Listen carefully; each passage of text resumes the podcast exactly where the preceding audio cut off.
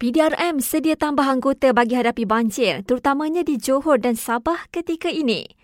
Ujar Ketua Polis Negara, anggotanya termasuk dari Bukit Aman sentiasa bersiap sedia bagi tujuan itu. Namun buat masa ini belum ada keperluan tersebut kerana keupayaan pegawai dan anggota polis di peringkat daerah yang terjejas masih mencukupi. Johor kini mencatatkan kira-kira 2,500 mangsa, Sabah lebih 1,400 dan Pahang kira-kira 200 orang. Perdana Menteri Datuk Seri Anwar Ibrahim mempertahankan pelantikan Nurul Izzah sebagai penasihat kanan ekonomi dan keuangan beliau. Soal Nurul Izzah di pejabat, memang saya minta dia, pelawar dia untuk membantu saya sebagai penasihat uh, di Jabatan Perdana Menteri dan Kementerian Keuangan. Tapi saya tidak membayar apa-apa uh, allowance kepada dia. Penjelasan itu diberi ekoran beberapa pihak mempertikaikan pelantikan berkenaan sebagai amalan nepotisme.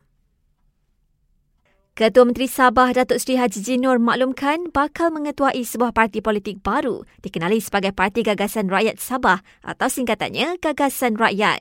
Beliau berkata parti itu bakal dilancarkan dalam masa terdekat ini namun tidak menyatakan maklumat terperinci mengenainya.